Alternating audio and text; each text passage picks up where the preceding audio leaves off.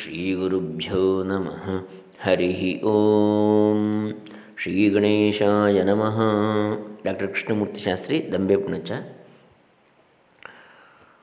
ಶ್ರೀ ಶ್ರೀ ಸಚ್ಚಿದಾನಂದೇಂದ್ರ ಸರಸ್ವತಿ ಸ್ವಾಮೀಜಿಗಳವರ ಸರ್ವ ವ್ಯವಹಾರಾತೀತವಾದ ಪರಮಾರ್ಥ ಎನ್ನತಕ್ಕಂಥ ಕೃತಿಯನ್ನು ನೋಡ್ತಾ ಇದ್ದೇವೆ. ಅದರಲ್ಲಿ ಇವತ್ತು ವಿದ್ಯಾ, ಅವಿದ್ಯಾ, ವ್ಯವಹಾರ ಅಂಥೇಳಿ ಪ್ರಮಾತೃತ್ವಕ್ಕೆ ಶರೀರಾದಿಗಳು ಇವೆ ಎಂಬ ಭಾವನೆಯೇ ಪಂಚಾಂಗ. ಪ್ರಮಾತೃತ್ವ ಅಂದರೆ ಪ್ರಮಾತ ಅಂದರೆ ಅಳತೆ ಮಾಡುವವ, ಯಾವುದನ್ನೇ ಆಗಲಿ ಅಳೆಯುವವ, ಯಾವುದನ್ನೇ ಆಗಲಿ ಇಂಥದ್ದು, ಇಂಥ ವಿಷಯಕ್ಕೆ ಪ್ರಮಾಣ ಅಂತೇಳಿ ಹೇಳಿಕೊಂಡು ಆ ಪ್ರಮೇಯವನ್ನು ಪ್ರಮಾಣದ ಮೂಲಕ ಸಾಧಿಸಿ ಪ್ರಮಾತೃ ಎನಿಸಿಕೊಳ್ತಾನೆ. ಅಂತಹ ಪ್ರಮಾತೃ ಶರೀರಾದಿಗಳು ತಾನು ಅಥವಾ ತನ್ನವು ಎಂಬ ಭಾವನೆ ಇದ್ದುಕೊಂಡೇ ಮಾಡತಕ್ಕಂಥದ್ದು ಇಲ್ಲದಿದ್ದರೆ ಅವನಿಗೆ ಯೋಚನೆ ಮಾಡಲಿಕ್ಕೆ ಮನಸ್ಸು ಬೇಕು. ಮನಸ್ಸು ತನ್ನದು ಎಂಬ ಭಾವನೆ ಇಲ್ಲದಿದ್ದವನು ಪ್ರಮಾಣವನ್ನು, ಪ್ರಮೇಯವನ್ನು, ಸಿದ್ಧಾಂತವನ್ನು ಇತ್ಯಾದಿಗಳನ್ನು ಮಾಡಲಿಕ್ಕೆ ಸಾಧ್ಯ ಇಲ್ಲ. ಹಾಗಾಗಿ ಪ್ರಮಾತೃತ್ವಕ್ಕೆ ಶರೀರಾದಿಗಳು ಇವೆ ಎನ್ನತಕ್ಕಂಥ ಭಾವನೆಯೇ ಅಡಿಗಟ್ಟು. ಶರೀರಾದಿಗಳನ್ನು ಇವೆ ಎಂದಾಗಲಿ ಇಲ್ಲವೆಂದಾಗಲಿ ಹೇಳುವುದಕ್ಕೆ ಬರುವಂತಿಲ್ಲ. ಅವೆಲ್ಲ ಲೋಕ ಸಿದ್ಧಾಂತದಲ್ಲಿ ತಿಳಿಸಿದ್ದಾಯಿತು.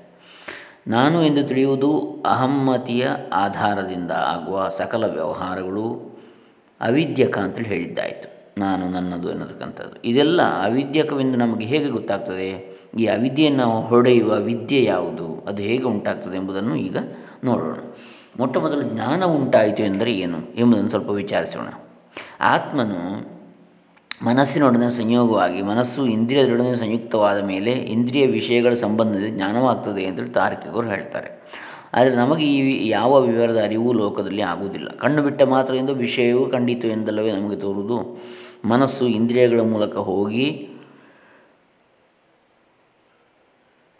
ವಿಷಯಾಕಾರವಾಗುತ್ತಲೂ ಅದು ಚೈತನ್ಯದ ಬೆಳಕಿನಿಂದ ಬೆಳಗಿ ತೋರುತ್ತದೆ ಎಂದು ಕೆಲವರು ಹೇಳುವುದುಂಟು. ಆದರೆ ಚೈತನ್ಯದ ಬೆಳಕಿಲ್ಲದೆ ಮನಸ್ಸಾಗಲಿ ಇಂದ್ರಿಯವಾಗಲಿ ತಾವೇ ಬೆಳಗುವಂತಿಲ್ಲ. ಸೂರ್ಯನ ಬೆಳಕಿನಿಂದ ಹೊಳೆಯುವ ಕನ್ನಡಿಯಂತೆ ಅವು ಚಿತ್ತಿನ ಬೆಳಕಿನಿಂದಲೇ ಹೊಳೆಯುತ್ತಿವೆ, ಹೊಳೆಯುತ್ತಿರುತ್ತವೆ. ಚೈತನ್ಯದ ಬೆಳಕಿಗೆ ಯಾವ ಎಲ್ಲೆ ಕಟ್ಟು ಮಿತಿ ಇರುವುದಿಲ್ಲ. ಇಲ್ಲಿಯವರೆಗೆ ನನ್ನ ಅನುಭವ ಮುಂದಕ್ಕೆ ಇಲ್ಲ ಎನ್ನುವುದಕ್ಕೆ ಬರುವಂತಿಲ್ಲ. ಯಾಕಂದರೆ ಇಲ್ಲ ಎನ್ನುವುದಕ್ಕೂ ಅನುಭವವೇ ಬೇಕಾಗಿರ್ತದೆ. ಇಂದ್ರಿಯವು ಇದು ರೂಪ ಎಂದಿಷ್ಟೇ ತಿಳಿಯುತ್ತದೆ.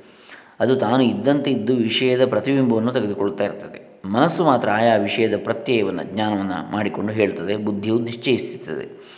ಇದಿಷ್ಟು ಸವಿಕಲ್ಪವೇ. ಆತ್ಮ ಚೈತನ್ಯವಾದರೆ ನಿರ್ವಿಕಲ್ಪಕ. ಸೂರ್ಯನಂತೆ ತಾನು ಯಾವ ವ್ಯಾಪಾರವನ್ನು ಮಾಡದೆ ಎಲ್ಲವನ್ನೂ ಬೆಳಗ್ತದೆ.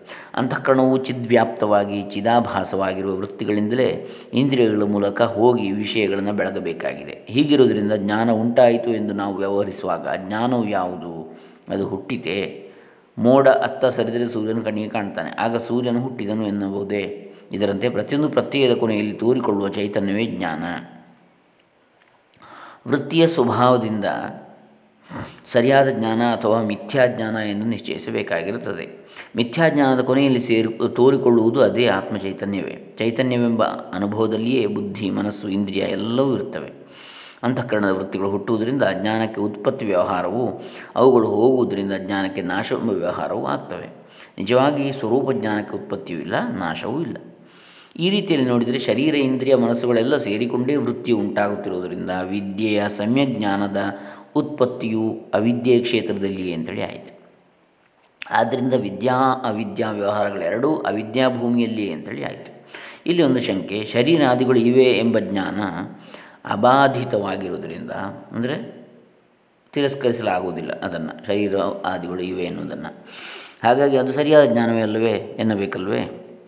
ಎಂದರೆ ಹಾಗಲ್ಲ. ಶರೀರವಾಗಲಿ, ಇಂದ್ರಿಯಗಳಾಗಲಿ, ಮನಸ್ಸಾಗಲಿ ಒಂದು ಕ್ಷಣವೂ ಇದ್ದಂತೆ ಇರುವುದಿಲ್ಲ. ಅವುಗಳ ಸ್ವರೂಪ ಬದಲಾಯಿಸುತ್ತಲೇ ಇರುತ್ತದೆ. ಶರೀರವು ಹುಟ್ಟುವುದು, ಬೆಳೆಯುವುದು, ಪರಿಣಮಿಸುವುದು, ಸೊರಗುವುದು, ನಾಶವಾಗುವುದು ಎಲ್ಲ ವಿಕಾರಗಳನ್ನು ಅನುಭವಿಸುತ್ತಿರುವಂಥದ್ದು ಸರ್ವಲೋಕ ಪ್ರಸಿದ್ಧವಾಗಿದೆ. ಇಂದ್ರಿಯಗಳಲ್ಲಿಯೂ ಕ್ರಮಕ್ರಮವಾಗಿ ವಿಕಾರಗಳಾಗುತ್ತಿರುವುದು ಪ್ರಸಿದ್ಧವೇ. ಹಾಗಿಲ್ಲದಿದ್ದರೆ ಕಣ್ಣಿನ ಪಾಠವು ಹೆಚ್ಚು ಹೆಚ್ಚಾಗುವಂಥದ್ದು. ಆಮೇಲೆ ಚಾಲೀಸು, ಪರ್ರೆ ಮುಂತಾದವು ಬರುವಂಥದ್ದು ಎಲ್ಲರ ಅನುಭವದಲ್ಲಿ ಕೂಡ ಇರುವಂಥದ್ದು. ಹೇಗೆ ಸರಿಯಾದೀತು? ಮನಸ್ಸಂತೂ ಹರಿದಾಡುತ್ತಲೇ ಇರ್ತದೆ. ಹಾಗಿಲ್ಲದಿದ್ದರೆ ಅದು ಮನಸ್ಸನ್ನು ಎನಿಸುವುದೇ ಇಲ್ಲ. ಆತ್ಮನಿಗೆ ಶರೀರಾದಿಗಳು ಇಲ್ಲವೇ ಇಲ್ಲ ಎಂದು ಅಶರೀರಂ ಅಚಕ್ಷುಷ್ಕಂ ಅಪ್ರಾಣೋ ಹ್ಯಮನಾಹ ಶುಭ್ರ ಮುಂತಾದ ಶ್ರುತಿಗಳು ಹೇಳ್ತಾ ಇವೆ. ಆತ್ಮನು ಸ್ವಪ್ನದಲ್ಲಿಯೂ ಶರೀರಾದಿಗಳ ಸಹಾಯದಿಂದ ವಿಷಯಗಳನ್ನು ಅರಿಯುವಂತೆಯೂ ಚಲಿಸುವಂತೆಯೂ ಕಾಣುತ್ತಿರ್ತಾನೆ. ನಿಜವಾಗಿ ಅಲ್ಲಿ ಶರೀರಾದಿಗಳು ಯಾವುವೂ ಇರುವುದಿಲ್ಲವೆಂಬುದು ಸರ್ವಸಮ್ಮತವಾಗಿರುತ್ತದೆ. ಸುಷುಪ್ತಿಯಲ್ಲಂತೂ ಶರೀರಾದಿಗಳು ಆತ್ಮನಿಗೆ ಏನೊಂದೂ ಕಾಣಿಸುವುದಿಲ್ಲವೇ ಇಲ್ಲವೆಂಬುದು ಅನುಭವಿಸಿದ್ದ. ಆದ್ದರಿಂದ ಸುಷುಪ್ತಿ ಅಂದರೆ ಗಾಢನಿದ್ದೆ. ಆತ್ಮನಿಗೆ ಪ್ರಮಾತೃತ್ವವು ಸ್ವಾಭಾವಿಕವಲ್ಲವೆಂದು ಆಯಿತು. ಆತ್ಮನಿಗೆ ಪ್ರಮಾತೃತ್ವ ಎನ್ನತಕ್ಕಂಥದ್ದು ಸ್ವಾಭಾವಿಕ ಅಲ್ಲ. ಆತ್ಮದ ಸ್ವಭಾವ ಅಲ್ಲ ಅದು ಅಂತೇಳಿ ಆಯಿತು. ಅವನು ಚೈತನ್ಯ ಸ್ವಭಾವನೆ ಅಂತೇಳಿ ಆಯಿತು. ಇಂದ್ರಿಯಗಳ ಮೂಲಕ ನೋಡುತ್ತಿರುವವನು ಆತ್ಮನೇ ಆಗಿರುವುದರಿಂದಲೂ ಶರೀರಾದಿಗಳು ಮಾರ್ಪಡುತ್ತಿರುವ ಸ್ವಭಾವವಾಗಿದ್ದು ಸ್ವಪ್ನದಲ್ಲಿಯೂ ಸುಷುಪ್ತಿಯಲ್ಲಿಯೂ ಸ್ವಲ್ಪವೂ ಇಲ್ಲದೇ ಇರುವುದರಿಂದಲೂ ನೋಡುವುದು ಕೇಳುವುದು ಮುಂತಾದ ವ್ಯವಹಾರವೆಲ್ಲವೂ ಇಂದ್ರಿಯಗಳ ಸಹಾಯವಿಲ್ಲದೆ ಆತ್ಮನ ಸ್ವಭಾವದಿಂದಲೇ ಆಗುವವೆಂದು ಆಯಿತು. ಯಾಕಂದರೆ ಕನಸಿನಲ್ಲಿ ಇಂದ್ರಿಯಗಳು ಬೇಕಾಗುವುದಿಲ್ಲ.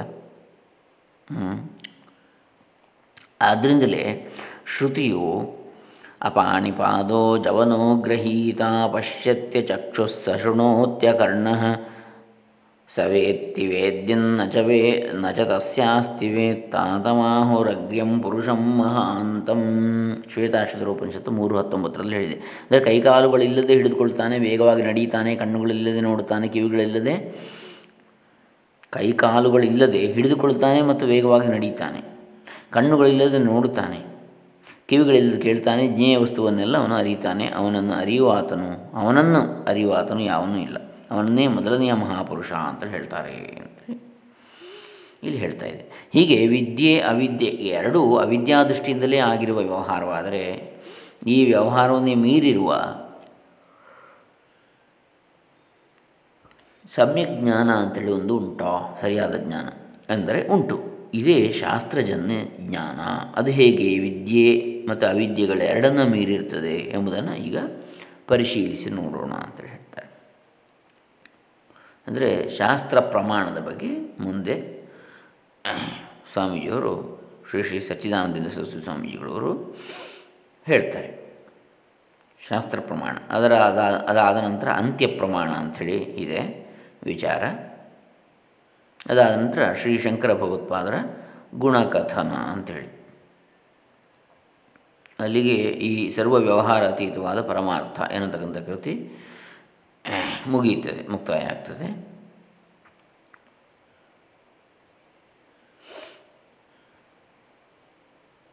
ಇದನ್ನು ನಾವು ನಾಳೆ ದಿವಸ ನೋಡೋಣ. ಶಾಸ್ತ್ರ ಪ್ರಮಾಣ, ಅಂತ್ಯ ಪ್ರಮಾಣ ಮತ್ತು ಶಂಕರಾಚಾರ್ಯರ ಗುಣಾನುಕಥನ ಎನ್ನತಕ್ಕಂಥ ವಿಚಾರಗಳನ್ನು. ಹರೇ ರಾಮ, ಶ್ರೀ ಸಚ್ಚಿದಾನಂದ ಅರ್ಪಿತಮಸ್ತು. ಓಂ ತತ್ಸತ್.